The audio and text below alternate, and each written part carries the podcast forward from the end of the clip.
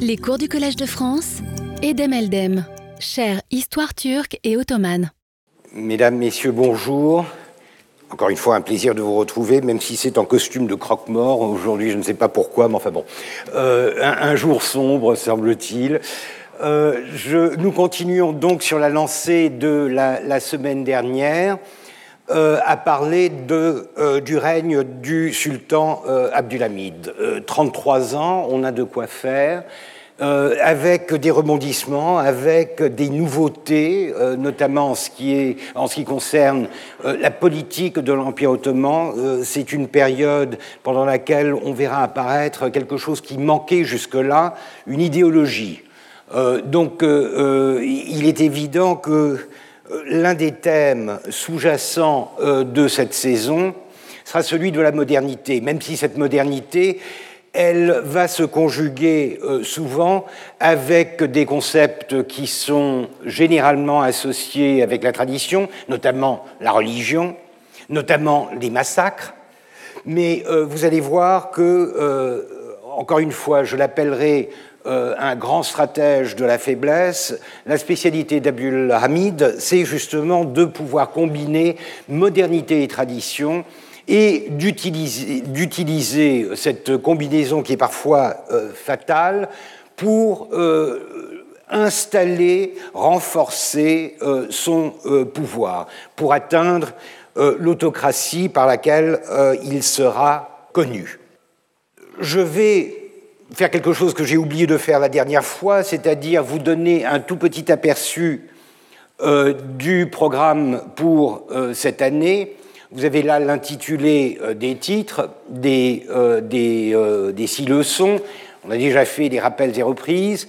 Pour les autres, évidemment, le titre est approximatif. Vous me connaissez assez, pour savoir que j'ai tendance à, digresser, donc je les prends comme un, fil directeur, comme un, titre général, en me réservant la souplesse de broder autour de certains des thèmes que j'y aborde et euh, de me concentrer parfois sur des questions un peu plus pointues, en essayant, comme toujours, euh, d'équilibrer. Euh, des généralités, parce qu'il faut quand même un contexte chronologique, historique, culturel, euh, avec des euh, résultats de mes recherches plus pointues sur certains aspects de euh, la période que nous traitons. Aujourd'hui, nous allons parler du chaos à l'autocratie. avant de revenir là-dessus, j'attire votre attention sur le fait qu'il n'y aura pas de colloque cette année. Euh, et que euh, je remplacerai euh, le colloque, comme l'année dernière, par des séminaires, des séminaires qui ont été prévus pour le mois d'avril, donc des séminaires, je l'espère, post-Covid, le 8, le 11 et le 15 avril, euh, j'ai dû un peu chambouler euh, la, tradition du vendredi de 2h à, à, 14h30. Le 8 et le 15 sont effectivement des vendredis, mais euh, la, le séminaire aura lieu à 11h, de 11h à midi 30. et le 11 avril est un lundi. Euh, j'ai dû comprimer un peu euh, les trois séminaires pour pouvoir assurer mes cours euh, à Borazici, à Istanbul, sans trop d'interruptions.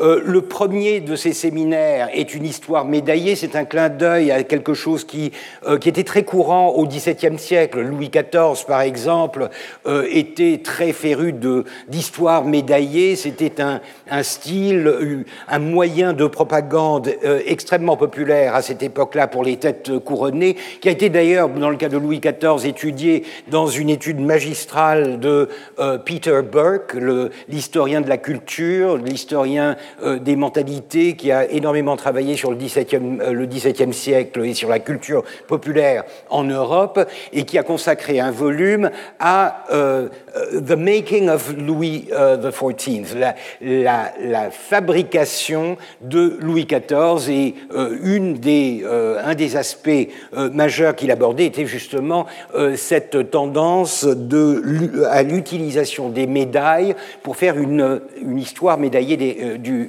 Dans le cas d'Abdulhamid, c'est bien plus tardif, mais on sait que les Ottomans se sont mis à, certaines pratiques symboliques beaucoup plus tard, donc avec un, avec un certain décalage.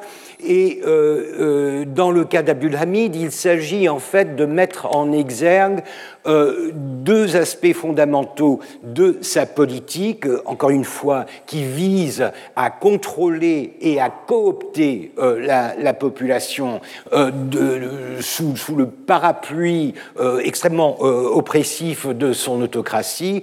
L'un, c'est la propagande, le fait d'essayer d'étendre autant que possible, de diffuser euh, certains éléments idéologiques qu'il considère euh, euh, fonder la, base de sa, de sa politique, et l'autre, c'est la cooptation, c'est-à-dire la carotte, si vous, voulez, dans un régime qui est connu surtout pour sa répression, la carotte, c'est la promesse qui est faite à des individus méritants, à ceux qui veulent bien collaborer avec le système, la promesse qui leur est faite de leur donner une une gratification, une récompense pour leur soutien. Et cette récompense, une des récompenses principales euh, qu'il utilisera, c'est justement euh, les décorations, les médailles. Donc ça fait partie un peu de euh, cet échafaudage symbolique qui encadre l'autocratie hamidienne pendant, à la fin du 19e et au début du 20e siècle. Euh, le 11 avril, euh, nous aborderons euh, une anatomie d'un massacre. Nous allons parler des massacres amidiens. ça fait partie de l'histoire de la légende noire ou rouge du sultan Abdulhamid, puisqu'il est associé notamment pendant les années 1890 euh, avec le concept de massacre systématique dirigé contre la population arménienne de, euh, de euh, l'Empire. ceci dans les provinces les plus reculées euh, de l'Anatolie, en Anatolie de l'Est, où la population arménienne est parfois même majoritaire, euh, et, par conséquent c'est une terreur d'État qui va s'exercer contre cette population afin de freiner les velléités d'autonomie ou d'indépendance que l'on craint voir se développer au, sein de cette, de cette communauté.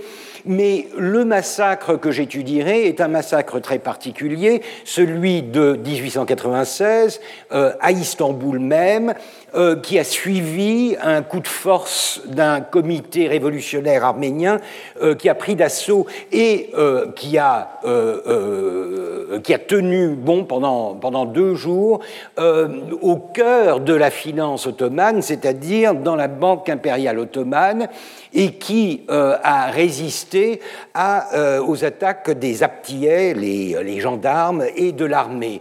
Mais à la suite de ce, ce coup de force, la population arménienne de Constantinople, d'Istanbul, a été euh, a été victime d'un pogrom, un pogrom euh, très systématique, très violent, qui a duré à peu près deux jours et euh, ce sera l'occasion euh, pour moi d'étudier en détail un des pogroms les mieux documentés, euh, et notamment un pogrom qui est relativement bien documenté du côté ottoman, parce que ce qu'il nous manque en général, c'est la contrepartie ottomane d'une information qui est souvent, qui provient souvent de sources étrangères, c'est-à-dire de relais diplomatiques, de la presse étrangère, et je connais bien euh, la, situation en Turquie où il y a euh, euh, de manière générale un déni de, des violences perpétrées contre les Arméniens,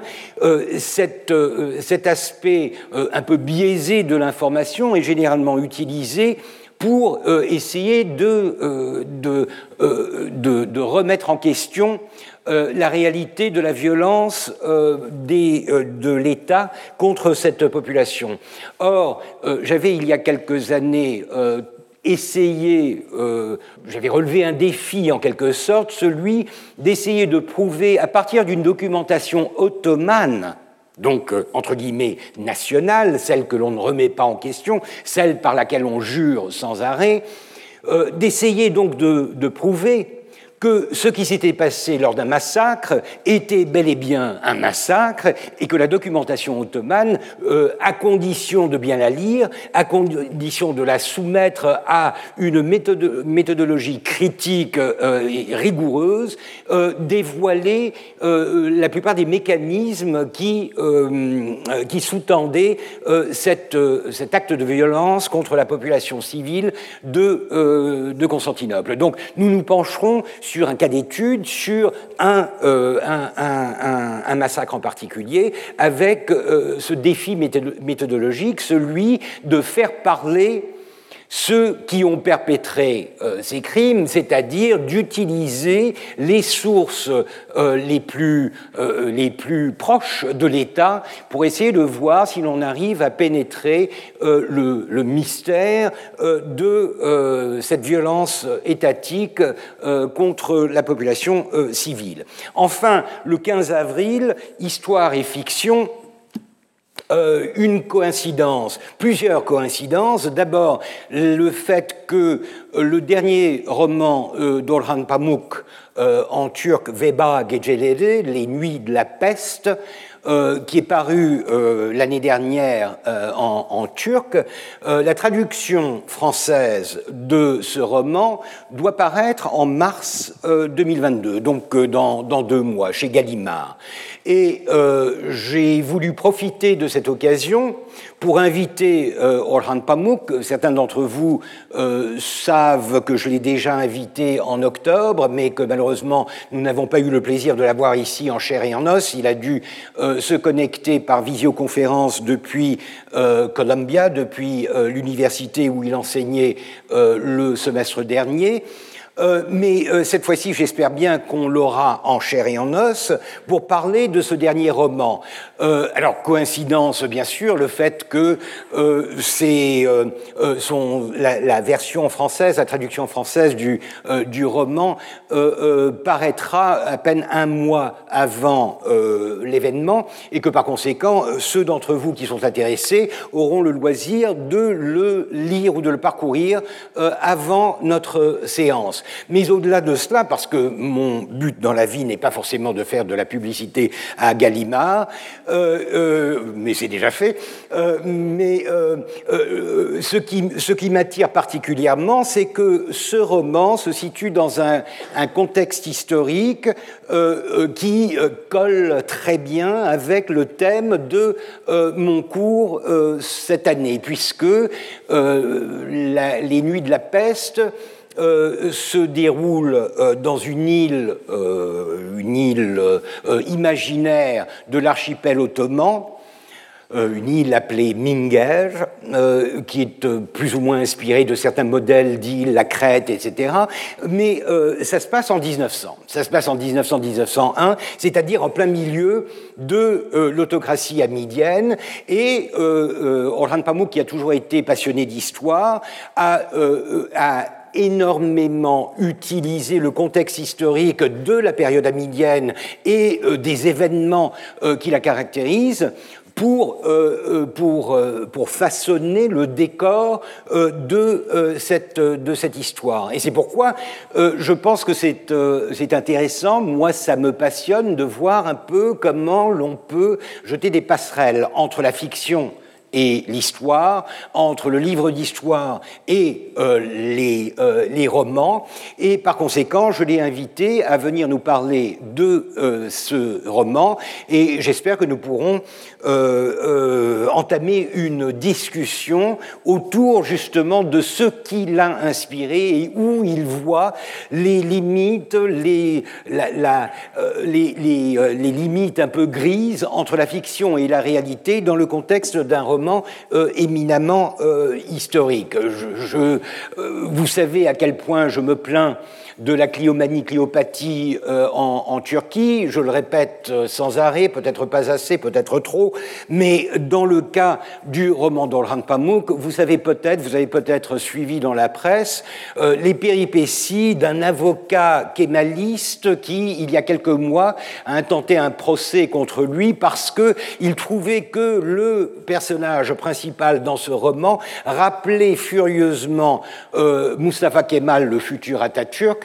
et que par conséquent, il y avait là un crime de lèse. Euh, Atatürkité, de lèse-majesté, qu'il se raillait de la naissance de la, euh, de la République euh, turque, ce qui n'était absolument pas vrai, bien sûr, mais enfin, peu importe, c'est encore un euh, trait caractéristique de cette cliomanie et de cette cliopathie en, en Turquie, l'incapacité du lecteur moyen et surtout du lecteur politiquement biaisé de faire la part des choses et de séparer le vrai de l'imaginaire, euh, l'histoire de la fiction, et par conséquent de tout prendre au pied de la lettre et d'essayer d'en tirer euh, une leçon euh, qui aurait des retombées politiques et historiques. Et d'ailleurs, toute retombée historique et politique en Turquie pour les mêmes raisons.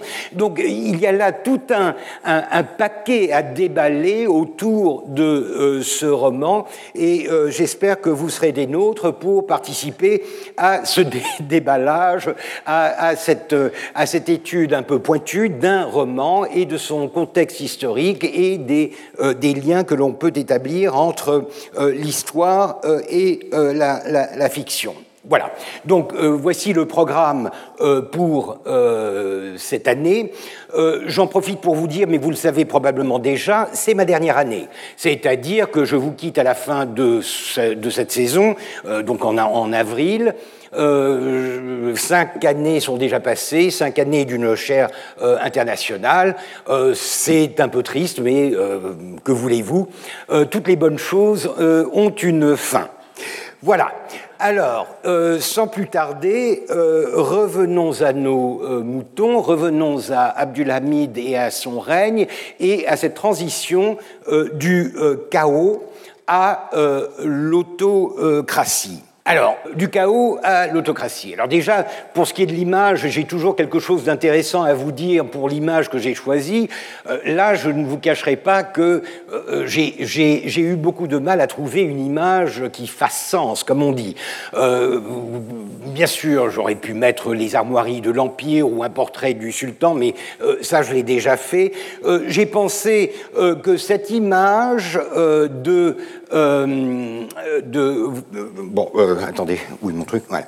Euh, vous lisez ici, enfin, on lit ici Mekteb et Mulkiyei Shahrane ce qui veut dire en, gros l'école euh, de médecine impériale, l'école de médecine euh, impériale euh, civile, puisqu'il y a aussi la Mekteb Tebbiye Askeriye Shahane, deux écoles. D'ailleurs, la tradition de l'enseignement de la médecine a commencé plutôt dans l'armée, ce qui est le cas de la plupart des États modernes.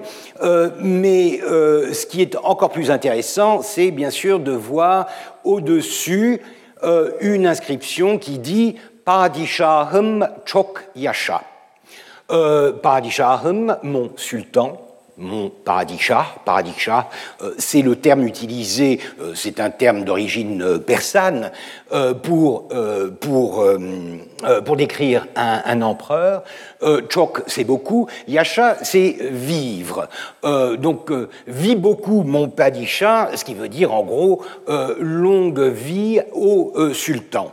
Et c'est quelque chose qui existait auparavant, mais qui a été sacralisé, c'est une formule qui a été sacralisée sous Abdulhamid. En fait, c'est un rappel d'une tradition euh, ottomane qui est celle, lors de l'accession d'un sultan, euh, de ce que un, prêtre général, euh, en, général, en général, se penchait sur son oreille et lui disait Ne sois pas trop orgueilleux, mon sultan, Dieu est plus puissant que toi. Un rappel, en quelque sorte, de la mortalité du sultan Là, on a une sorte d'inversion, et elle s'inspire bien sûr de la modernité occidentale, puisque dans Paradisharam Chokyasha, on entend un peu le God Save the King ou the Queen, euh, selon le genre du souverain britannique. C'est un peu cette invocation euh, de, euh, de, la majesté, de la souveraineté et de l'immortalité en quelque sorte du euh, sultan. Et cette formule fait partie justement de cet attirail symbolique que Abdulhamid mettra en place et qui se conjugue avec l'attitude des euh, euh, euh, des, personnes posant devant la caméra. Vous verrez, je pense vous en avoir déjà parlé lorsque j'ai parlé de photographie l'année dernière, quand j'ai parlé de la, des tribulations de la photographie en Turquie ou dans l'Empire ottoman, je vous ai dit qu'il y avait une pose en particulier qui avait très bien euh, fait sa, euh, effectué sa transition de la tradition de la miniature, de la tradition euh, des, des, des, des, miniatures que l'on connaît pour le XVIe, XVIIe siècle, la peinture classique, si vous voulez, dans un système oriental et, et ottoman, dans celui de la modernité à travers la, la, la photographie. Et cette pose, c'est ceci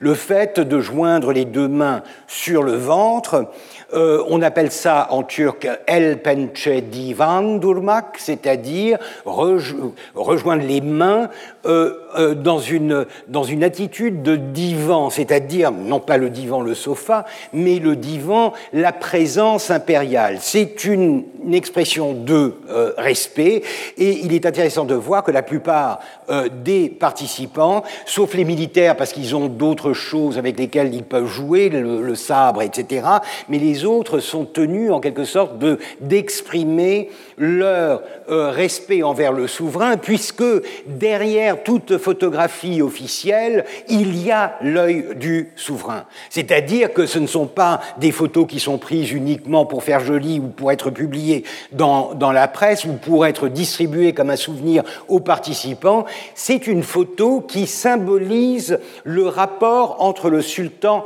et ses sujets, entre le sultan et ses euh, gouverneurs, ses apparatchiks, ses fonctionnaires, dans une situation où lui-même est rarement visible. Euh, le sultan Abdulhamid, il est encore plus invisible que ses prédécesseurs. Euh, on avait vu, vous vous souviendrez peut-être que avec Mahmoud, on avait vu une sorte de révolution par le haut et Mahmoud avait fait quelque chose que ses prédécesseurs n'avaient pas, n'avaient jamais fait. Il en était revenu en, euh, revenu en, quelque sorte à la tradition du XVIe siècle où le sultan se montrait devant la foule. lui, c'était surtout par des, des, bains de foule bien organisés ou alors par l'exercice militaire. Donc la modernité de Mahmoud II, elle se conjuguait avec cette présence de plus en plus euh, visible du, du sultan? Euh, ses successeurs l'ont fait moins, mais ils ne se cachaient pas derrière les remparts d'un palais, euh, pas euh, au point que Abdulhamid le fera dès les années 1880. Vous vous souviendrez que je vous, avais parlé du palais de Yildiz, une sorte de citadelle, une, sorte de palais qui se trouve au sommet d'une euh, d'une colline et qui par conséquent est euh, inaccessible et qui lui sert de refuge, euh, qui, qui, lui sert à se protéger contre les attentats, contre toutes les peurs qu'il a euh, à, l'idée euh, d'être visible, d'être présent. Il ne se fait même pas photographier, ça aussi je vous l'avais dit. Donc les photographies officielles de ce genre pour l'inauguration de tel ou tel bâtiment, elles reprennent exactement le même scénario à chaque fois, c'est-à-dire que tous les individus, tous les fonctionnaires, tous les militaires euh, concernés s'alignent euh, prennent cette pose euh, respectueuse et fixent la caméra de la manière dont ils auraient fixé le souverain s'il avait été présent. C'est donc une forme d'audience euh, par transposition qui euh, qui est représenté à chaque fois. Donc c'est ce qui a expliqué mon choix, mais euh, j'ai une autre explication.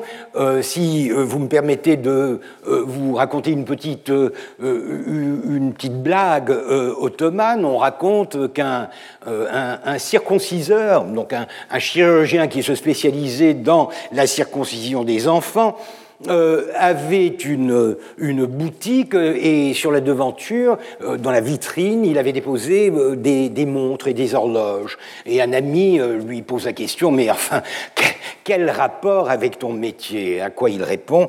Et qu'auriez-vous voulu que je mette, que j'y mette? Donc c'est un peu ça, si vous voulez. Euh, il fallait bien trouver une image parce que je les aime. Euh, donc j'ai trouvé une image qui euh, rappelait vaguement le concept de de l'autocratie tel que Abdulhamid la réinventera euh, sous euh, son règne. Alors bien sûr, du chaos à euh, l'autocratie, c'est un grand pas.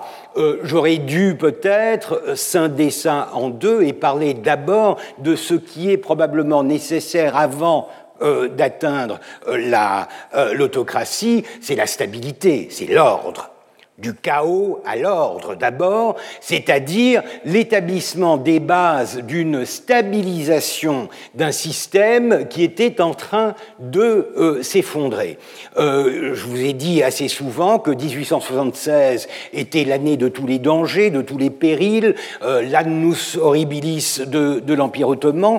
Il y a une déliquescence du système, le système est, sous, est, est assiégé de toutes parts, et économiquement, financièrement, militairement, diplomatiquement, politiquement, et par conséquent, euh, lorsque Abdulhamid hérite de ce système après euh, les péripéties que l'on sait, le coup d'État du 30 mai 1876, euh, la folie ou la, la, la, crise de nerfs, disons, de Mourad V, qui, Mourad V et sa destitution le 31 août 1876, euh, Abdulhamid se retrouve à la tête d'un empire, d'un système, d'un État euh, euh, qui sont en, déliquescence. Et par conséquent, son effort premier va être de prendre les choses en main, c'est-à-dire de rétablir un semblant d'ordre, un semblant de stabilité dans un système qui était sérieusement menacé de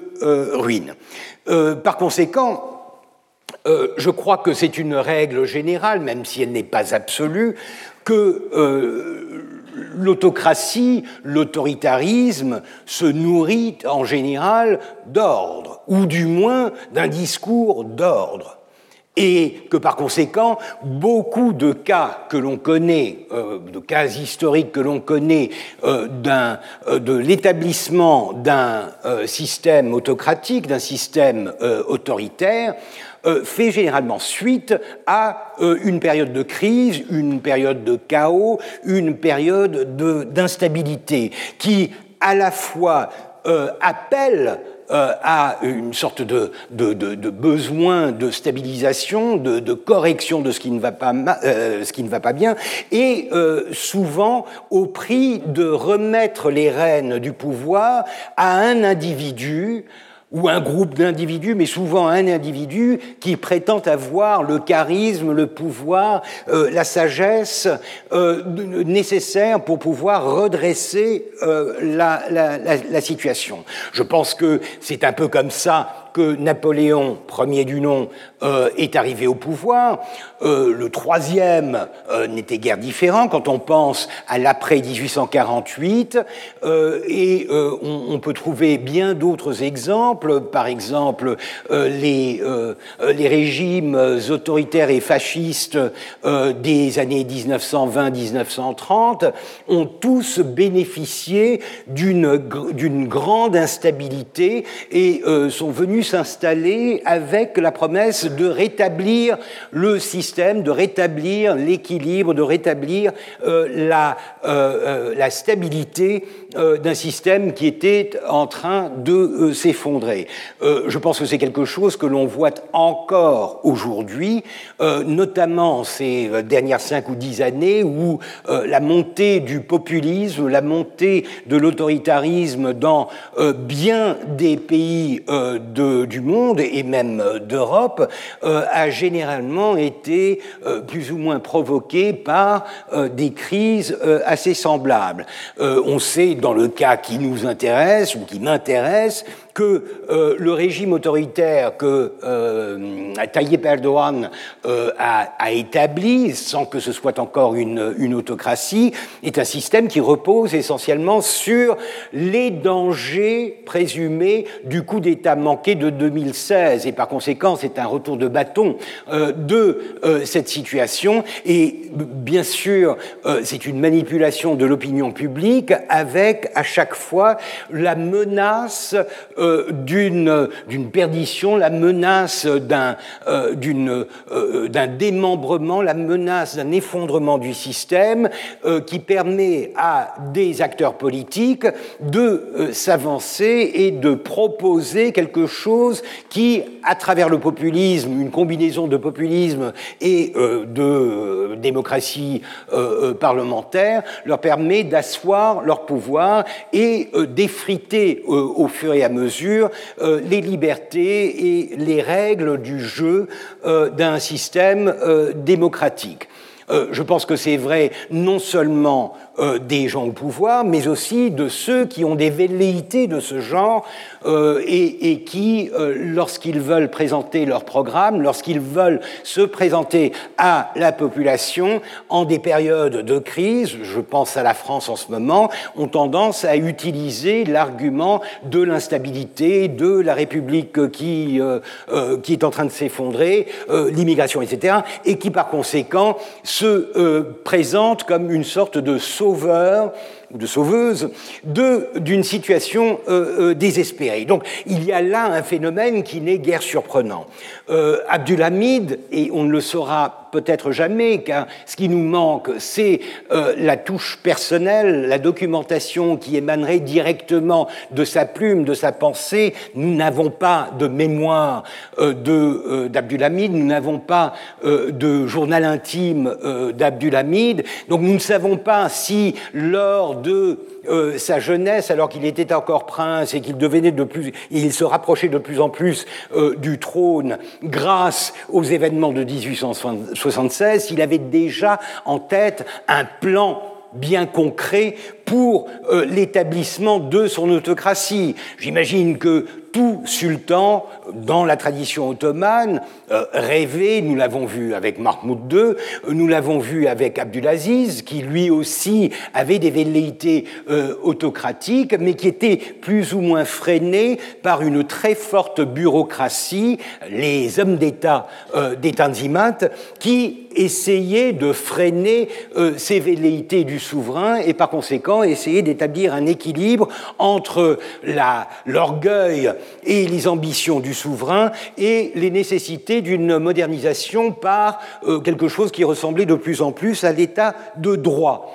Donc, est-ce que en 1875-76, alors qu'il était euh, encore prince et pas forcément convaincu de pouvoir accéder au trône dans, dans l'immédiat. Est-ce qu'Abdulhamid avait déjà un plan? Est-ce qu'il avait déjà une vision du genre de gouvernement, du genre de système étatique qu'il voudrait euh, diriger? Avait-il euh, cette, cette, idée euh, de, de s'opposer au courant constitutionnaliste et parlementaire euh, qui avait vu le jour dès les années 1860 et qui avait atteint euh, son, euh, son apogée en 1876, justement, et nous le verrons, avec la promulgation de la, Constitution. Savait-il déjà qu'il de, qu'il devrait jouer une sorte de double jeu, c'est-à-dire satisfaire aux ambitions des constitutionnalistes avant de pouvoir leur porter un coup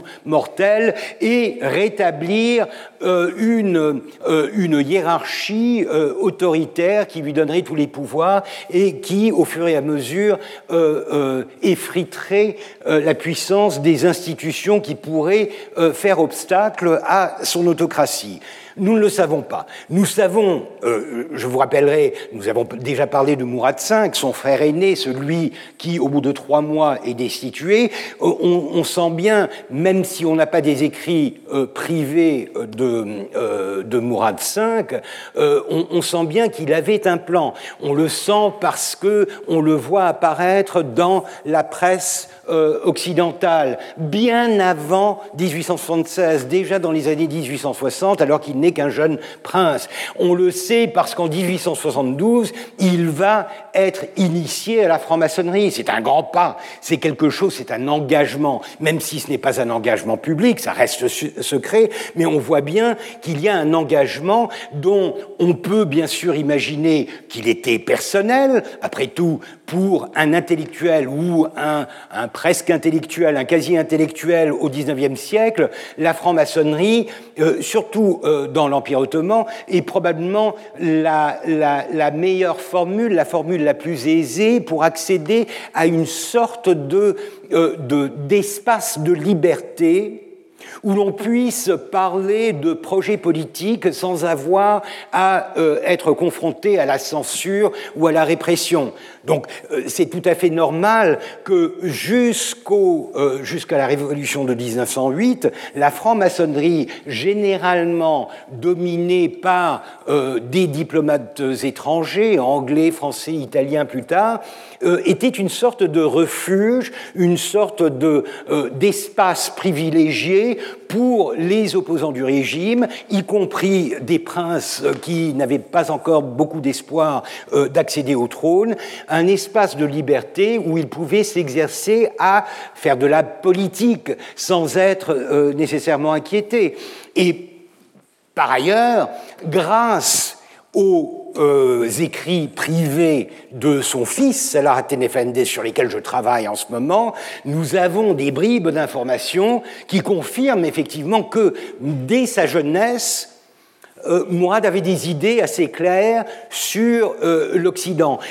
Il n'y est pas vraiment de, question de, de, régime politique, mais simplement on sent bien qu'il est engagé dans la voie de l'occidentalisation et qu'il est prêt à euh, faire des sacrifices euh, afin d'obtenir le soutien euh, de, des, forces politiques qu'il considère pouvoir jouer un rôle dans le développement de, son, de son empire ou de son futur empire. Pour Abdulhamid, nous n'avons malheureusement pas ça. Nous n'avons pas ça, et euh, c'est toujours le, risque de la téléologie, de construire l'histoire à rebours, une fois qu'on sait ce que Abdulhamid a fait, ce qu'il a tenté de faire, ce qu'il a réussi à faire, comment il a fini, on finit par s'imaginer que euh, cela faisait, euh, était une partie intrinsèque de son caractère, de sa personnalité, et que par conséquent, il y avait une logique de, causalité euh, depuis sa plus tendre jeunesse euh, jusqu'à euh, la fin de son règne. Euh, évidemment, c'est extrêmement risqué. Euh, la plupart des historiens qui euh, se sont penchés, surtout en Turquie, avec toujours un biais politique, qui se sont penchés sur sa carrière, ont voulu souligner à quel point il était, dès sa jeunesse, décidé à, à, à prendre les choses en main. Comment il était d'une sobriété exemplaire depuis sa jeunesse, alors que Mourad, son frère aîné, dès euh, sa plus tendre jeunesse, euh, avait tendance à, boire. Euh, lui, après apparemment un petit flirt avec l'alcool dans sa jeunesse, s'est ensuite calmé euh, il est devenu beaucoup plus sobre. On sait aussi qu'il boursicotait, c'est toujours un signe bourgeois, n'est-ce pas, Une, euh, un, caractère euh, rationnel en quelque sorte qui détonne avec le caractère de la plupart des sultans que l'on avait vu jusqu'ici. Donc on a bien l'impression qu'il y avait en tout cas des éléments constitutifs d'un personnage en bourgeoisie moderne, mais qui était euh, plutôt, euh, qui penchait plutôt euh, du côté de la tradition. La tradition, encore une fois, se traduisant pardon, se traduisant par essentiellement le sultanat, le pouvoir et la visibilité du sultanat et la religion. Encore une fois, ce sont des spéculations, mais euh, il est probable qu'il avait un caractère quelque peu différent de, euh, de, euh, son frère.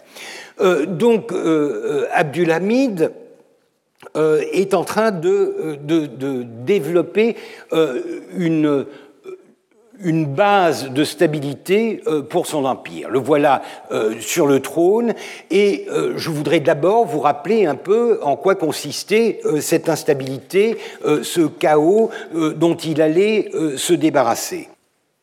Quelques rappels, déjà sous Abdul Aziz, celui qui fut détrôné le 30 mai 1876, les troubles avaient D'ailleurs, euh, il, a, été lui-même victime de ces troubles. Cela remonte à l'automne de 1875 euh, et notamment la, banqueroute inofficielle, officieuse euh, de, la Sublime Porte du gouvernement ottoman le 10 octobre 1875, lorsque en raison de l'accumulation des dettes et l'incapacité du gouvernement d'assurer le paiement des coupons, comme on disait, c'est-à-dire euh, des paiements euh, annuels de la dette, euh, le gouvernement décide unilatéralement de suspendre les paiements du coupon. C'est une banqueroute. C'est une banqueroute sans l'avantage ou sans euh, le respect de la règle qui veut qu'une banqueroute soit dirigée, soit établie, euh, soit calculée avec les deux parties euh, concernées. C'est-à-dire que l'on s'assoit et que l'on décide des termes qui vont décider de la solution de cette crise financière. C'est un geste unilatéral et par conséquent c'est quelque chose qui met l'Empire ottoman qui dépend énormément, entièrement en fait, de, euh, des, euh, des, emprunts occidentaux, euh, dans une situation intenable puisqu'il perd son crédit, il perd sa possibilité de recueillir de nouveaux fonds par des, des, des emprunts.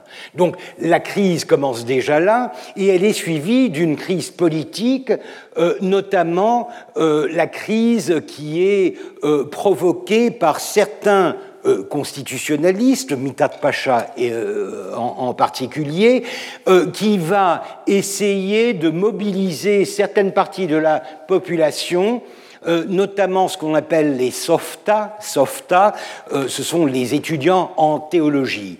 Euh, qui représente euh, une sorte de prolétariat urbain, des gens qui sont intégrés dans le système de l'éducation de la madrasa, qui n'ont pas vraiment euh, de, de métier et qui sont extrêmement euh, vulnérables économiquement parlant. Euh, ils sont très réceptifs au euh, message de Mithat Pacha parce qu'il ne faut pas oublier, on a toujours tendance à penser que le, constitutionnalisme ottoman est, euh, est, toujours euh, extrêmement occidentalisé, extrêmement occidental. Il ne l'est pas forcément. S'il reprend bien sûr le principe d'une constitution, d'une représentation parlementaire, beaucoup des constitutionnalistes de l'époque, dès les années 1860, ont un profond ancrage dans la religion, dans l'islam. C'est-à-dire que leur projet de réforme comprend en général la, euh, euh, la, mise en œuvre d'une actualisation, d'une modernisation de l'islam afin d'en faire un élément constitutif du nouveau régime qui mettrait une, euh, fin à l'autocratie en, en puissance d'un souverain. Donc euh, par conséquent, il ne faut pas s'étonner de voir que Mitat Pacha, que l'on associe généralement avec des concepts euh, occidentaux de libéralisme, de parlementarisme, etc., ait été capable de mobiliser des euh, sections de la population extrêmement traditionnelles et ancrées dans, la, dans la religion, puisqu'il y a un modèle de constitution islamique, il y a un modèle de révolution par le haut ou de révolution euh, qui finirait par remettre au peuple les rênes du pouvoir par le biais d'un parlement, mais qui reposerait essentiellement sur le principe, sur des principes de la religion et surtout sur le principe de la suprématie des musulmans. N'oublions jamais que depuis 1856, les Ottomans musulmans ont énormément de mal à digérer la notion d'égalité qui leur a été imposée, du moins sur le papier, avec les non-musulmans tous mes sujets seront dorénavant égaux devant la loi. Il sera interdit d'utiliser des termes, euh, des, euh, des, termes insultants euh, à l'encontre de, n'importe quelle communauté de l'Empire. Ce sont des articles du de l'édit de réforme de 1856 qui froissent les susceptibilités euh, des euh, Ottomans musulmans, puisqu'ils remettent en question, et très sérieusement, de manière très radicale, euh, la, notion traditionnelle de la suprématie des musulmans sur les non-musulmans. Par conséquent, même si le constitutionnalisme et le parlementarisme revêtent un, euh, un aspect de modernité euh, qui nous rappelle euh, la modernisation politique de l'Occident, n'oublions pas que dans certains cas, il arrive très bien à se conjuguer avec l'islam et par conséquent avec des, des, des, considérations et des notions extrêmement inégalitaires ou hiérarchisées telles qu'elles existaient avant l'édit des réformes de 1856.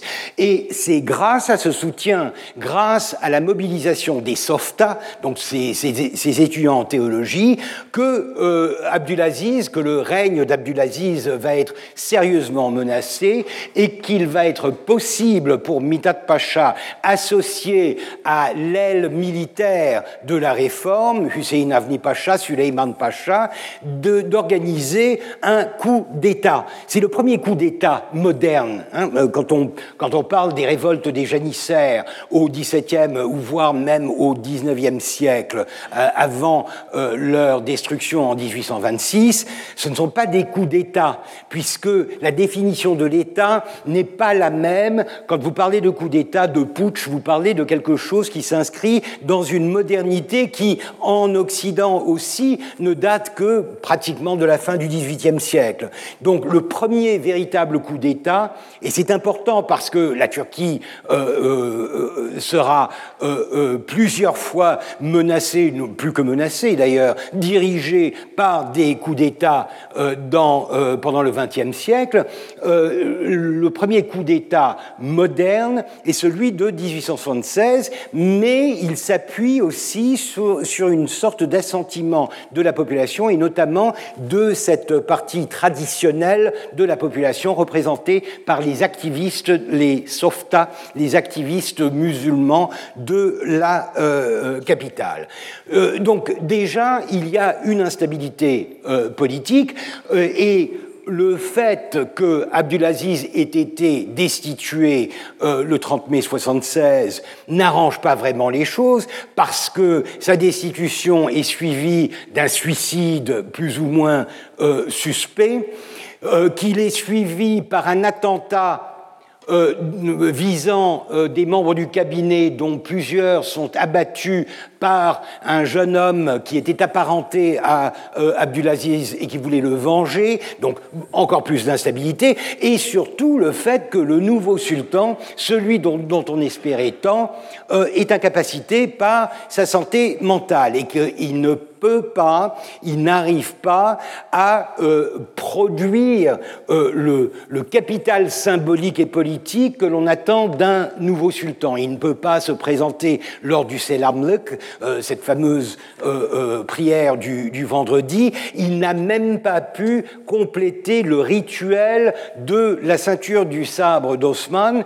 il est par conséquent invisible et en grande partie illégitime. Tout cela, bien bien créer énormément d'instabilité, puisque tout le monde sait qu'il y a un sultan incapacité dans son palais et que ceux qui tiennent les rênes du gouvernement, ce sont les putschistes, ce sont les acteurs du coup d'État euh, de mai 76. Euh, Donc euh, il y a une instabilité politique interne. Et ça ne va pas s'arranger sous Abdulhamid, nous le verrons dans un instant. Mais il y a encore plus une instabilité régionale, notamment dans les Balkans dans les Balkans où euh, euh, l'Empire ottoman est confronté à une série de révoltes, d'insurrections. Euh, la Serbie, la Serbie est déjà indépendante, mais le Monténégro et, surtout la Bulgarie.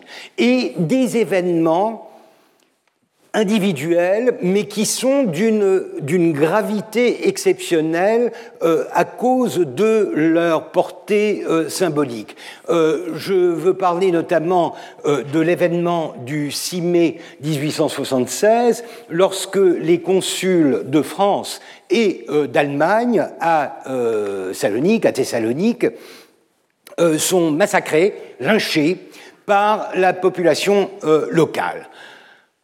Que s'est-il passé encore une fois, c'est quelque chose qui se rattache au contexte de l'égalité introduite par les réformes politiques des règnes précédents, puisque le problème est la conversion d'une jeune femme à l'islam, une jeune bulgare, donc grecque orthodoxe, mais bulgare orthodoxe depuis 1870, puisque euh, il y a eu création, invention de l'exarcat euh, euh, bulgare en 1870, ce qui fait partie du nationalisme bulgare, puisque les nationalismes dans les Balkans, encore aujourd'hui, ils sont à, à dominante religieuse. Ce qui distingue vraiment un Serbe d'un Croate, c'est la religion, pas la langue.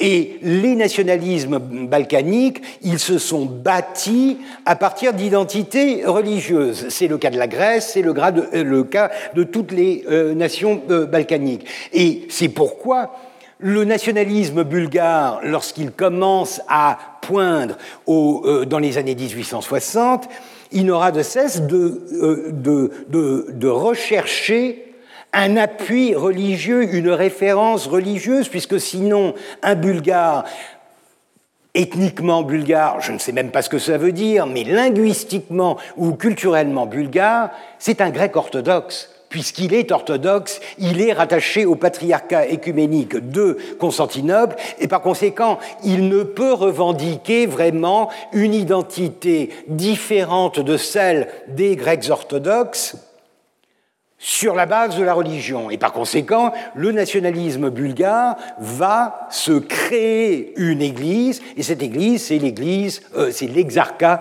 euh, euh, bulgare créé en 1870. Donc une jeune bulgare s'est convertie à l'islam. Elle s'est convertie à l'islam, et ça, ça fait partie de cette réforme générale concernant les croyances, concernant la foi, euh, concernant les confessions. L'apostasie n'est plus euh, punie par la mort. Or, jusque-là, et on a dans Chateaubriand une description euh, d'un tel, d'un tel événement, l'exécution d'un sujet ottoman non musulman qui s'était converti à l'islam et qui se reconvertit, retourne à sa religion d'origine, ça, c'est de l'apostasie. Et ça, c'est puni par la mort dans la tradition islamique. Évidemment, si vous êtes non musulman, vous pouvez changer de religion allègrement comme vous voulez. Vous pouvez aller vers l'islam. Vous serez honoré par l'islam. C'est ainsi, c'est l'expression utilisée. Islam la musharref olmak. Avoir l'honneur de l'islam, c'est quelque chose qui est courant, c'est la conversion vers l'islam. Mais dans l'autre sens, il est impossible à un musulman de se convertir à une autre religion et surtout si c'est un converti récent, le fait de euh, renier sa nouvelle religion est quelque chose qui est passible de mort. Yeltsidad, c'est l'apostasie. Et avec les transformations des années 1840 et 50, euh, l'apostasie est décriminalisée, c'est-à-dire que l'État promet de ne plus exécuter les apostats. Et par conséquent, sur le papier en tout cas, il est désormais possible pour un sujet musulman ottoman de se convertir à une autre religion. Alors ça aussi, c'est quelque chose qui, aux yeux de la masse populaire euh, euh, musulmane, est inacceptable. Alors, cette jeune fille, elle a fait quelque chose qui va dans le bon sens, puisque bulgare orthodoxe, elle s'est convertie à l'islam. Seulement, sa propre communauté, sa famille et sa communauté voient d'un très mauvais œil cette conversion, et par conséquent, lorsqu'elle est transférée de son patelin euh, en Bulgarie à Salonique, qui est la capitale de la province, ses, euh, congénères, ses ex-congénères, euh, prennent d'assaut la, la, procession et, la capturent. Elle est kidnappée par des Bulgares orthodoxes. Pourquoi? Ben, Parce qu'il revendique, il, euh, il, déclare que cette conversion a été faite contre son gré. Euh, c'est un, coup classique puisqu'il s'agit d'une femme. Hein. Donc, une femme est toujours considérée comme un objet d'une communauté à dominante mâle, et par conséquent, sa conversion vers une religion est soit considérée comme un euh, devoir exigé par la communauté qui, euh, euh, qui, l'exige, ou alors comme une trahison par la communauté qui la perd. La femme n'est pas vraiment consultée, c'est une affaire communautaire, c'est une affaire absolument sectaire communautaire. Et pourquoi devait-elle aller à Thessalonique? Parce que justement, la nouvelle loi prévoit que toute conversion à l'islam doit se faire en présence de témoins des deux communautés et devant l'autorité publique.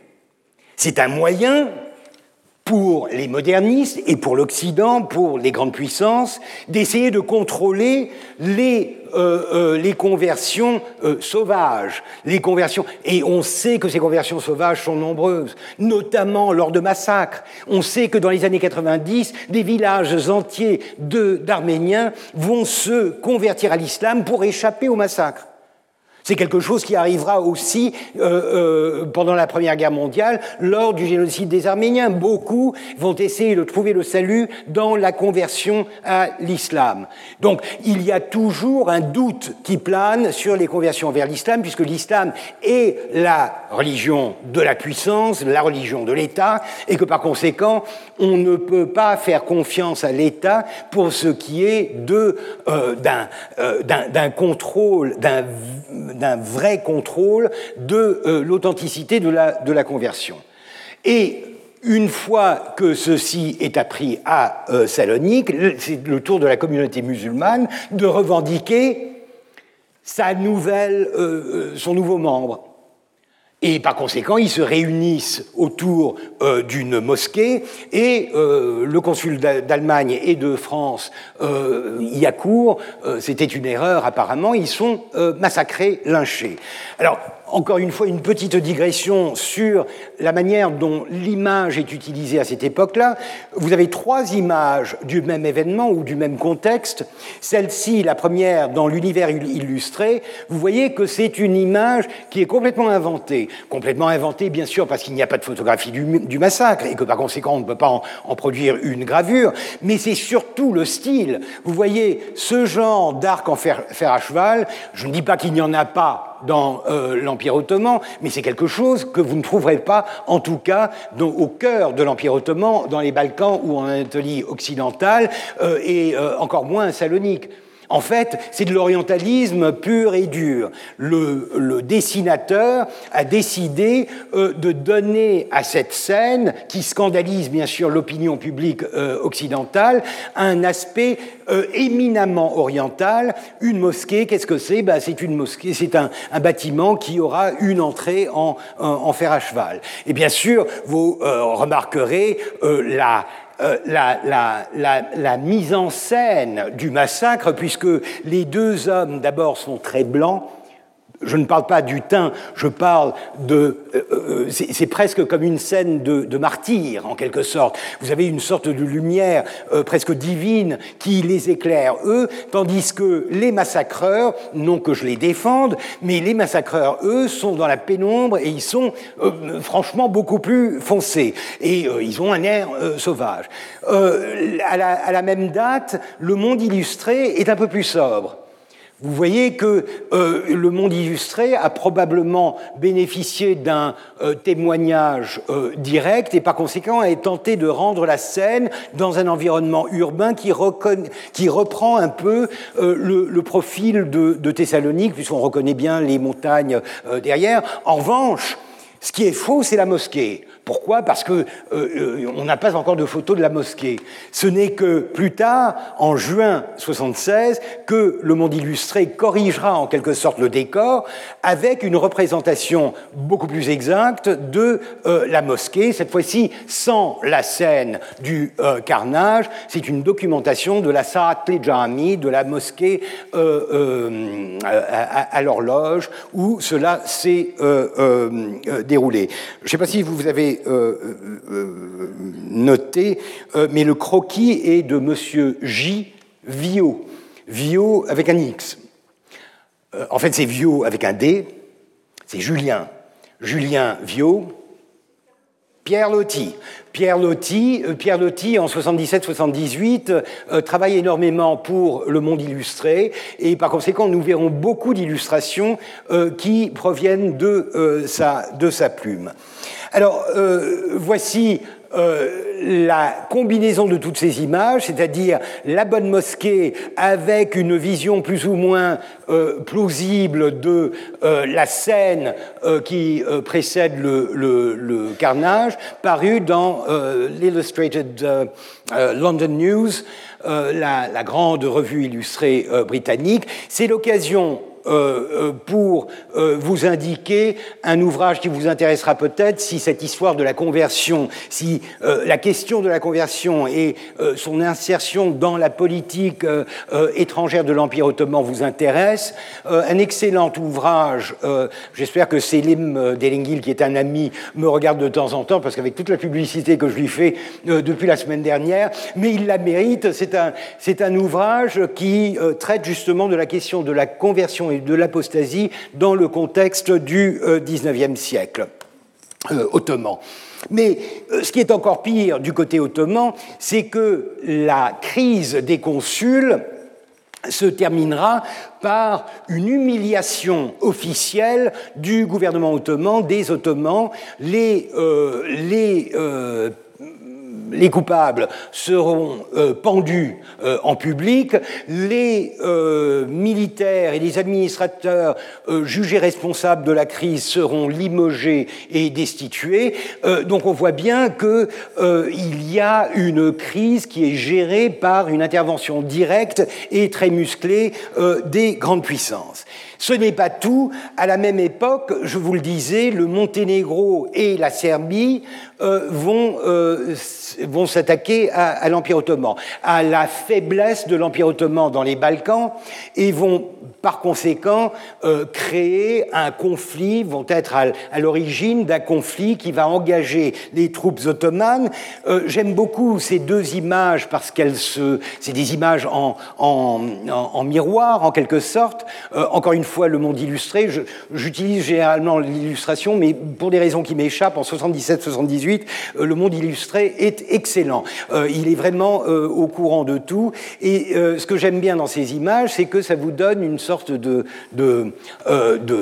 répondant du côté serbe. Et encore une fois, je vous rappelle ce que je disais sur le nationalisme étant essentiellement religieux, un pop qui harangue les foules pour les engager à rejoindre l'armée contre les Turcs, bien sûr, les, euh, les musulmans. Et du côté euh, euh, musulman, même si on n'a pas d'imam, on est à la sortie d'une d'une mosquée et on voit bien qu'il y a toute la symbolique de la religion, une sorte de, de, de soutien populaire de, derrière l'engagement des volontaires. Ces volontaires sont très importants puisque nous les verrons réapparaître pendant toute la guerre. L'armée ottomane ne se suffit pas euh, en général. Au XIXe siècle, elle n'a pas les moyens de s'engager dans des guerres de longue haleine et par conséquent, elle va souvent avoir recours à des euh, irréguliers, à des volontaires. C'est quelque chose qui a toujours été vrai euh, dans l'Empire ottoman. quand, on, quand on parle par exemple des massacres de Kio, ces massacres ont été en grande partie perpétrés par des bachebozouks, c'est-à-dire des irréguliers qui ont été attirés par l'appât du gain, le gain étant les captifs que tout massacre assure euh, euh, aux, troupes. Donc euh, la plupart des images parce que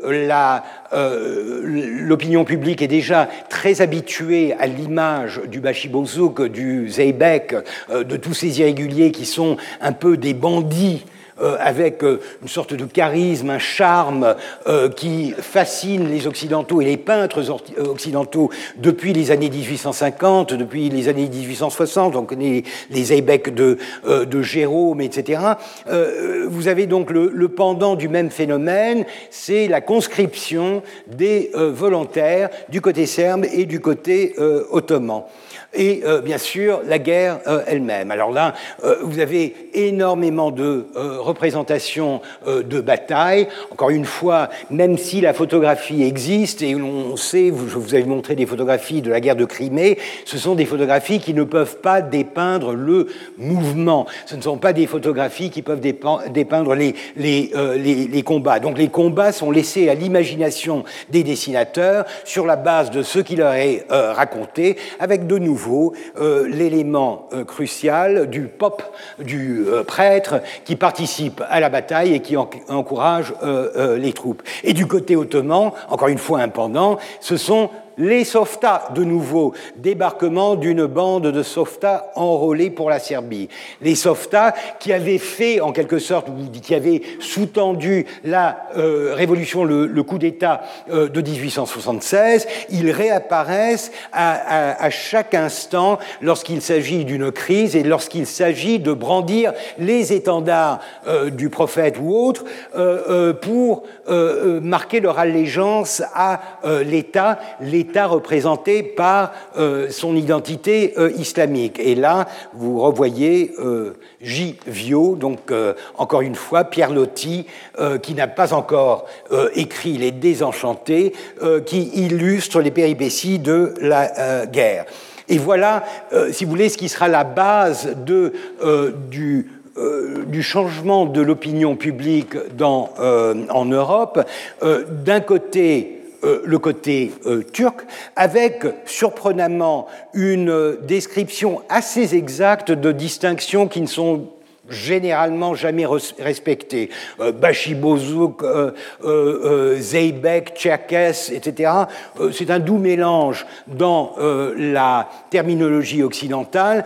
là, on voit bien qu'il s'agit d'un Bachibozuk, donc un volontaire, là d'un Zeybek, pour ceux qui connaissent le folklore turc, c'est quelque chose qui fait encore partie du folklore de l'Anatolie occidentale, et un Tcherkess ou un Circassien, bien sûr Circassien étant un terme générique qui regroupe bien des tribus et des clans euh, du euh, Caucase. Et du côté euh, bulgare, vous avez des paysans. C'est-à-dire qu'il y a déjà l'établissement d'une distinction entre les gens armés, armés jusqu'aux dents, c'est le cas de le dire, et la population civile, les, les, les paysans bulgares pacifiques. Encore une fois, c'est un cliché, c'est un cliché qui a du vrai, puisque d'un côté, vous avez un État bien formé, enfin bien formé, pas assez bien pour pouvoir se passer d'irrégulier, mais vous avez un État qui représente une puissance militaire relativement bien organisée. De l'autre côté, vous avez effectivement une population essentiellement paysanne qui s'est euh, engagée dans une forme de révolution euh, en, euh, en, avril 1876 et qui sera bien sûr victime de représailles par ses troupes. Mais vous voyez déjà à peu près le format de ce qui dominera l'opinion publique en Occident. Et bien sûr, euh, les représentations de massacres. Euh, encore une fois, je n'ai pas besoin d'analyser l'image pour euh, vous expliquer à quel point c'est à la fois documentaire et caricatural. On, fait bien attention de placer la scène devant une église, parce que ça donne un sens.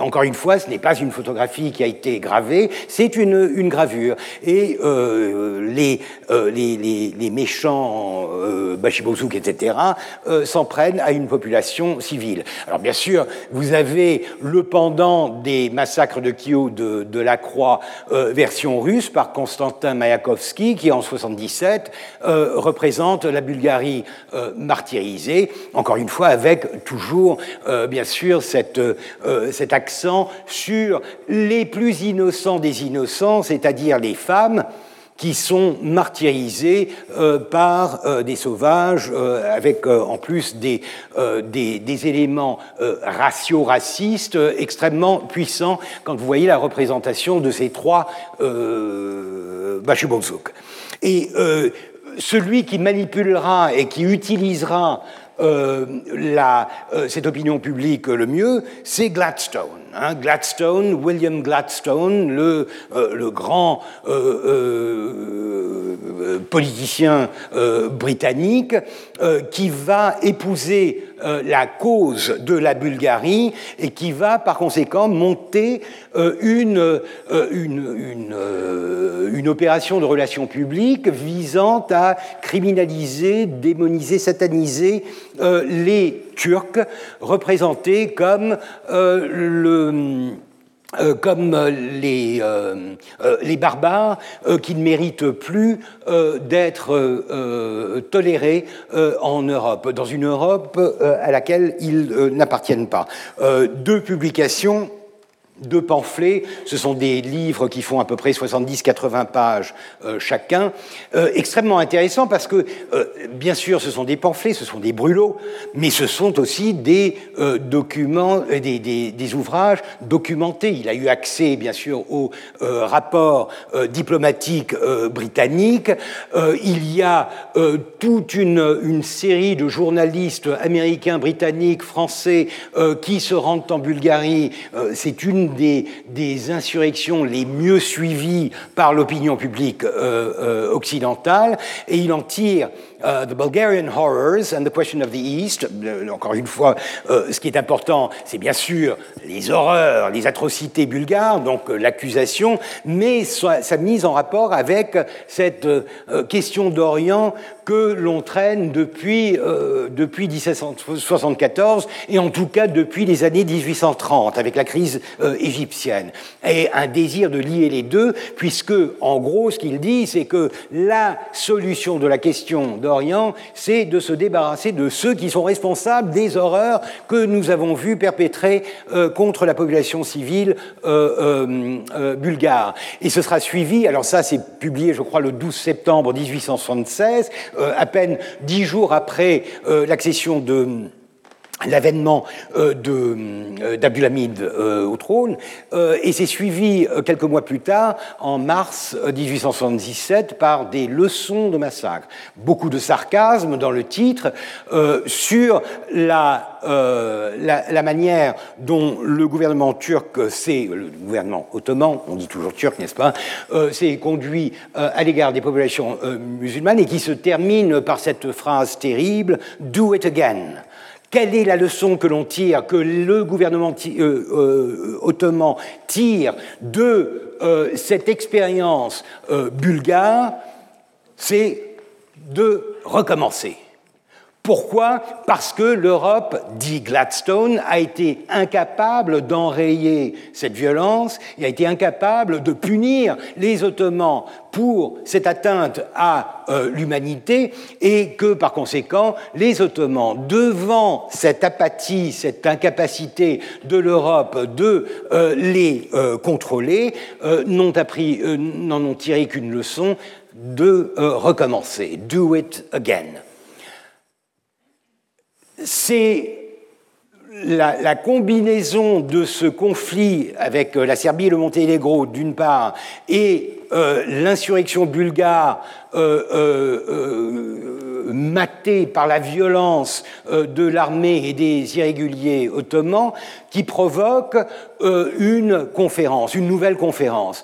Alors, euh, vous vous souviendrez que la grande conférence qui avait réglé le problème de la question d'Orient en dernier, c'était la conférence de Paris de 1856, à la fin de la guerre de Crimée, où l'objectif était tout en reconnaissant l'admission, l'adhésion de l'Empire ottoman au club des grandes puissances occidentales, on lui imposait un droit de regard des grandes puissances sur ses affaires internes et notamment sur le sort de ses euh, populations non musulmanes. C'est quelque chose qui avait été très mal digéré, encore une fois, puisque ça s'accompagnait de cet édit euh, de, euh, des réformes euh, qui voulait la l'égalité, qui imposait l'égalité des sujets du sultan. Ça a été très mal pris par l'opinion publique ottomane, et par conséquent, il y a depuis 56 une partie de la population qui est très montée contre l'ingérence de, des grandes puissance. En 1876, euh, en, décembre 1876, euh, se réunit à euh, l'amirauté. ce bâtiment, c'est le bâtiment de l'amirauté qui existe encore aujourd'hui. Ils sont en train de le restaurer. c'est un de ces bâtiments, on ne le voit pas bien ici, mais c'est un de ces bâtiments qui, a été, qui, ont été construits dans le style mauresque, alambresque des années 60, donc avec des stalactites, des arcs en fer à cheval, etc. Euh, c'est une conférence qui commence assez mal puisque la première version de cette conférence ne comprend que des plénipotentiaires occidentaux. Les Ottomans ne sont même pas invités à une conférence qui doit régler le problème des Balkans. Euh, ils finissent par changer d'avis et deux euh, plénipotentiaires ottomans sont ajoutés à, euh, à, l'équipe de la, de la conférence. Et euh, voici une des très nombreuses représentations que l'on a euh, de, des séances de la conférence, donc dans le palais de l'amirauté avec euh, deux euh, participants ottomans, l'un Safet Pacha, je devine que c'est lui, euh, bon, il a à peu près ses traits, Safet Pacha qui est alors ministre des Affaires étrangères, d'ailleurs chaque pays est représenté par un, tandem, un ministre des Affaires étrangères, Chaudordi en France, pour, la France, et un ambassadeur en poste à Constantinople, Bourgoin pour la France. dans le cas euh, c'est le ministre des Affaires étrangères, Safed Pacha, et comme il n'y a pas d'ambassadeur ottoman à Constantinople, on a choisi euh, l'ambassadeur ottoman à Berlin, euh, Ethan Pacha, euh, qui est rappelé euh, Dardar pour participer à cette conférence.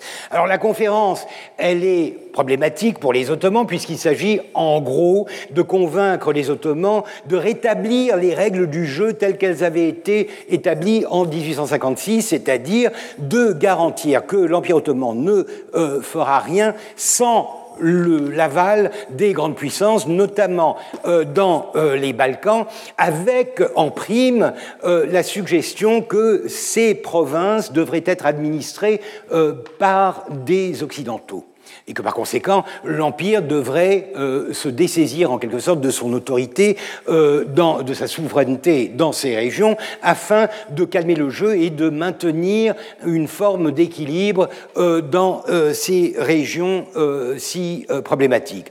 Alors, il y a un, un épisode particulièrement amusant ou intéressant de cette conférence et qui concerne Etem Pacha, que je vous ai montré ici. Etem Pacha, qui est un de mes héros, puisque c'est le père d'Osman Hamdi Bey. Si vous vous souvenez, le peintre, le peintre orientaliste, directeur du musée archéologique, etc., c'est cet intellectuel assez, assez, assez très, très visible, bien connu, etc., et qui m'intéresse parce que justement il combine la modernité avec euh, un orientalisme euh, très internalisé euh, qu'il a vraiment adopté. son père, j'ai dû vous le dire, parce que encore une fois c'est une carrière exceptionnelle, c'est un, un survivant des massacres de Kyo, donc c'est l'enfant de, Victor Hugo, c'est l'enfant grec de Victor Hugo, qui, au lieu de demander de la poudre et des balles, euh, euh, est, capturé par le grand amiral de l'époque et ensuite, en tant qu'esclave, est envoyé faire ses études en France, à l'école des mines. Donc c'est vraiment un, doux mélange de l'esclavage, de ce qu'il y a de plus traditionnel, un peu comme un janissaire euh, d'antan, combiné avec cette modernité de la période de Mahmoud, qui veut que l'on s'en euh, autant que possible dans euh, l'apprentissage de tout ce qui fait la modernité euh, occidentale. Et justement, pendant cette conférence, Etem Pacha a un mot assez intéressant. Il s'adresse aux délégués français. Lisons-le directement parce que c'est paru dans la presse pendant, pendant tout janvier 77. Euh, à la dernière réunion, Etem Pacha se laissant entraîner à propos des massacres de la Bulgarie, parce qu'on les accuse, n'est-ce pas, de massacrer les Bulgares, s'écria que la Turquie euh, n'avait dans son histoire ni Saint-Barthélemy ni Dragonade.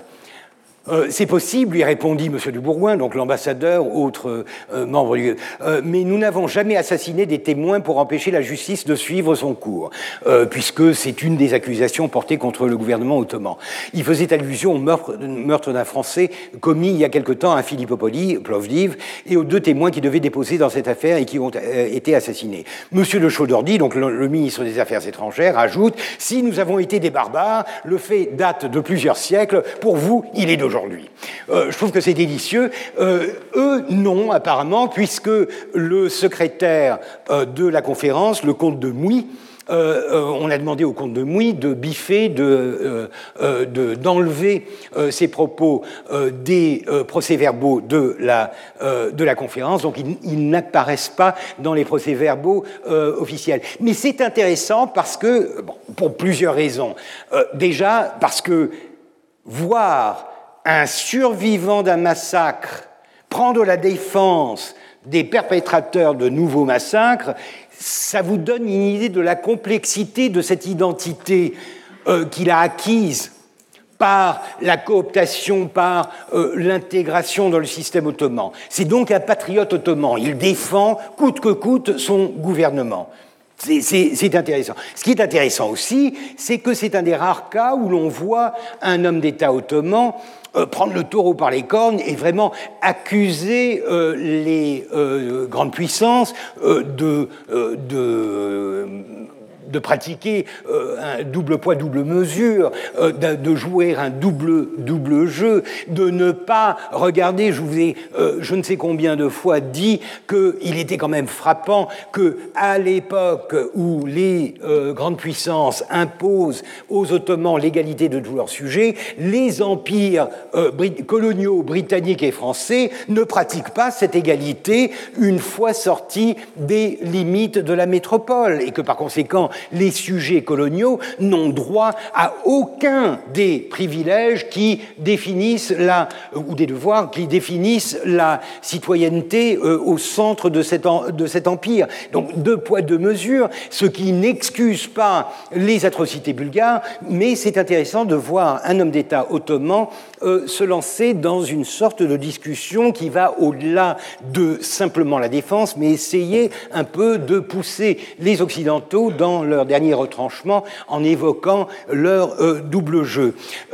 et bien sûr, ce qui est assez cocasse, c'est que Mitat Pacha, donc à cette époque-là grand vizir, euh, veut marquer le coup et veut neutraliser la conférence par un coup d'éclat, un coup de théâtre. Et ce coup de théâtre, c'est de déclarer, de promulguer la Constitution le jour même de la première séance de la conférence, le 23 décembre 1876. Alors c'est un coup d'éclat, il se dit dans sa naïveté, si le gouvernement ottoman, euh, soudain, du jour au lendemain, devient constitutionnel, tous les arguments euh, de, des grandes puissances contre le gouvernement ottoman vont tomber et par conséquent, ils vont devoir tout simplement plier bagage et annuler cette conférence et nous laisser notre entière souveraineté sur nos territoires. Donc, sous une pluie battante, au moment même où euh, la euh, conférence se réunit, sans un coup de canon et la promulgation de la Constitution en grande pompe, mais bien sûr, les plénipotentiaires ne sont pas dupes et la conférence euh, continue. La conférence continue, ce qui pousse euh, euh, Pacha à, jouer le jeu, à, hausser la mise et jouer le jeu de la guerre. C'est-à-dire, avec la situation explosive des Balkans et l'ultimatum qui a été déclaré par la Russie, euh, concernant l'intégrité de la, Serbie et du Monténégro, l'Empire ottoman est confronté à un risque de guerre avec la Russie. Encore une fois, 20 ans après la guerre de Crimée, et c'est un risque énorme. Et Mitat Pacha va essayer encore une fois d'utiliser son charisme d'homme d'État et euh, sa popularité auprès de la population pour pousser l'opinion publique à la guerre puisque la guerre est un autre moyen de mettre fin euh, à la conférence et de mettre fin, par conséquent, au plan euh, des grandes puissances concernant euh, le partage de la souveraineté de l'Empire ottoman dans les Balkans. Et là, vous avez deux, deux scènes encore une fois signé par Julien Viau, alors euh, hum, euh, Pierre Lotti euh, partout, des, des softas, encore une fois, demandant la guerre. Demandant la guerre où?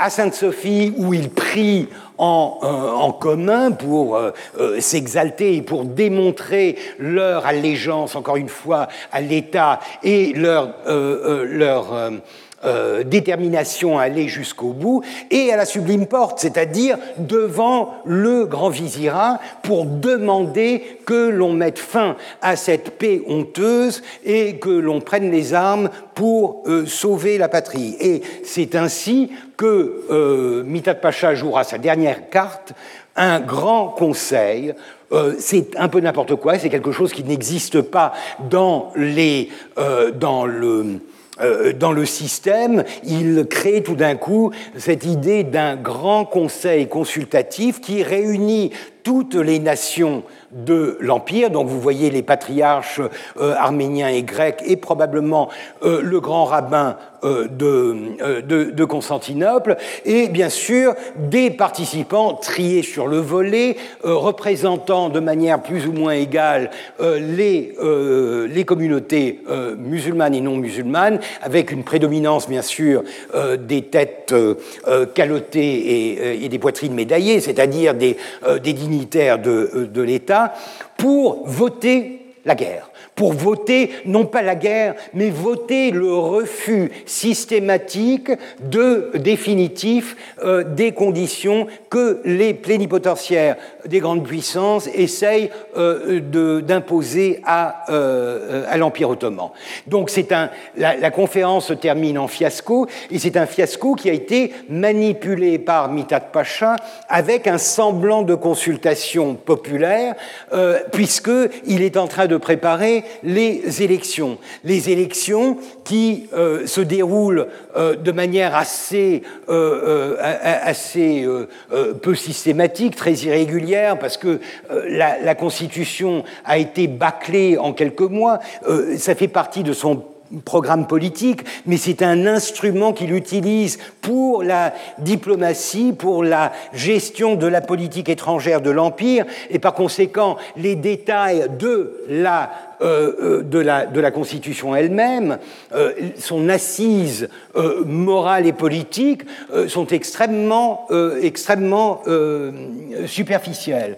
Et, la, preuve en est que nous avons à peine deux ou trois premiers jets de la Constitution et qu'il est extrêmement difficile pour les historiens aujourd'hui de se faire une idée claire de la manière dont cette, le texte final de la Constitution a été délibéré, a été rédigé et délibéré. Les, euh, les élections, elles aussi, elles sont bien sûr à, deux niveaux. Euh, par conséquent, les, ayants, les, les, les, propriétaires fonciers qui peuvent prouver un certain niveau de fortune, c'est un peu comme en, en, France en 1791, seuls sont admis à voter et à voter pour des représentants qui, eux, vont choisir leurs députés.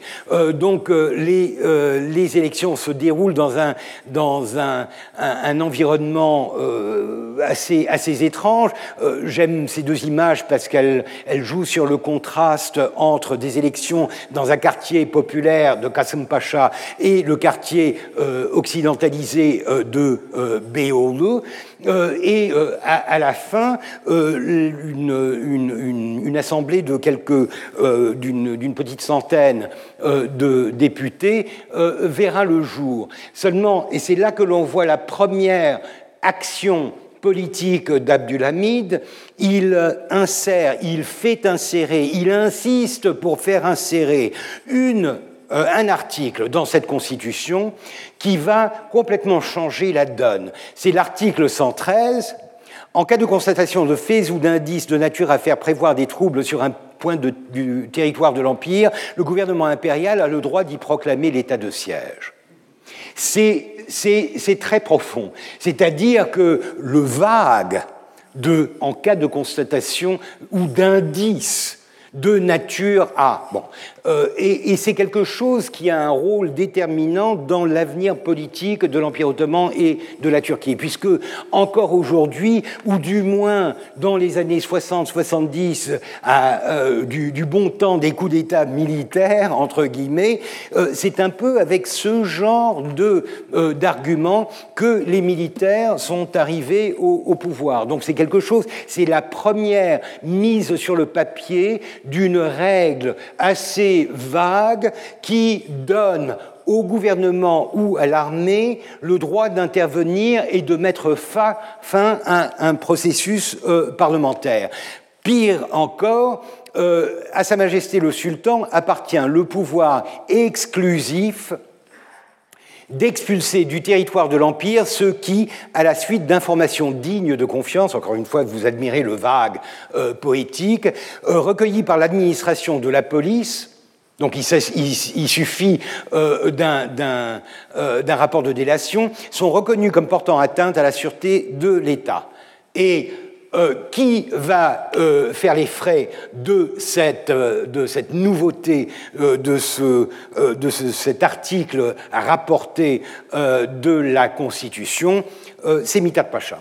Mitat Pacha lui-même, celui qui avait bâti, échafaudé euh, sa propre puissance politique sur euh, le système constitutionnel qu'il préconisait, il sera le 3 février, je crois, démis de ses fonctions et banni, exilé, banni euh, de l'Empire ottoman par Abdulhamid qui, euh, euh, qui, fera jouer justement cet article 113 de la Constitution contre celui qui a eu la naïveté de le croire et d'inclure cet article dans euh, le texte final. Et il sera remplacé par euh, par mon héros, le voleur euh, euh, est un pacha. J'adore cette, cette, couverture. Le voleur, bien sûr, c'est pas lui, c'est le nom de cette revue. C'est une revue qui était populaire dans les années 1870, mais j'aime beaucoup la, la, combinaison du portrait avec le titre de la revue, ça fait toujours rêver.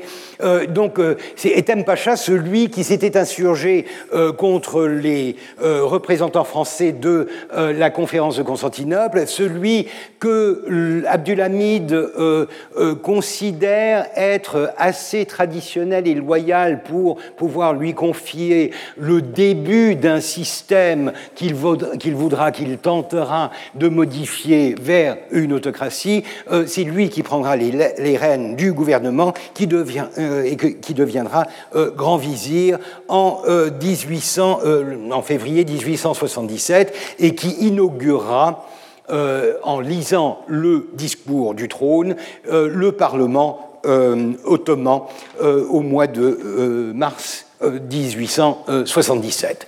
Voilà. Donc l'année Lanus Horribilis se termine par une forme de stabilisation, puisqu'on voit bien que Abdulhamid a réussi à contrôler quelque chose qui risquait de déborder vers euh, un système euh, trop constitutionnel, trop libéral. Il, a réussi à se débarrasser euh, du leader de l'opposition, celui qui lui, faisait le plus peur, celui qui risquait le plus d'entraver son pouvoir personnel. Euh, et il a réussi, jusqu'à un certain point, à maintenir l'opinion publique autour d'une défense de l'Empire. Au prix, bien sûr, de quelque chose qui sera terrible, puisque la guerre qui commencera en avril, donc à peine un mois après l'ouverture du Parlement, la Russie déclarera la guerre euh, à l'Empire ottoman. Et pendant une, assez courte guerre qui se termine déjà en janvier, euh, officiellement en mars 1878, euh, donc en moins d'un an, l'Empire sera battu à plate couture et avec des conséquences qui auront une influence euh, extrêmement importante sur l'avenir de l'Empire ottoman. Euh, conséquences néfastes, bien sûr, mais ce qui est intéressant, c'est que Abdulhamid va savoir profiter de ces conséquences néfastes pour bâtir le nouveau discours idéologique de l'Empire euh, qu'il va euh, diriger. Et ce discours idéologique, il est essentiellement euh, islamique. C'est ainsi que commence à peu près, mais nous en parlerons la, prochaine fois, que commence la carrière islamiste et panislamiste d'Abdulhamid, ce qui fera son cachet pendant les 30 ans de son règne et ce que l'on retient encore aujourd'hui comme étant euh, l'élément essentiel de la construction de son, euh, euh, son appareil idéologique et politique. Je vous remercie. À vendredi prochain.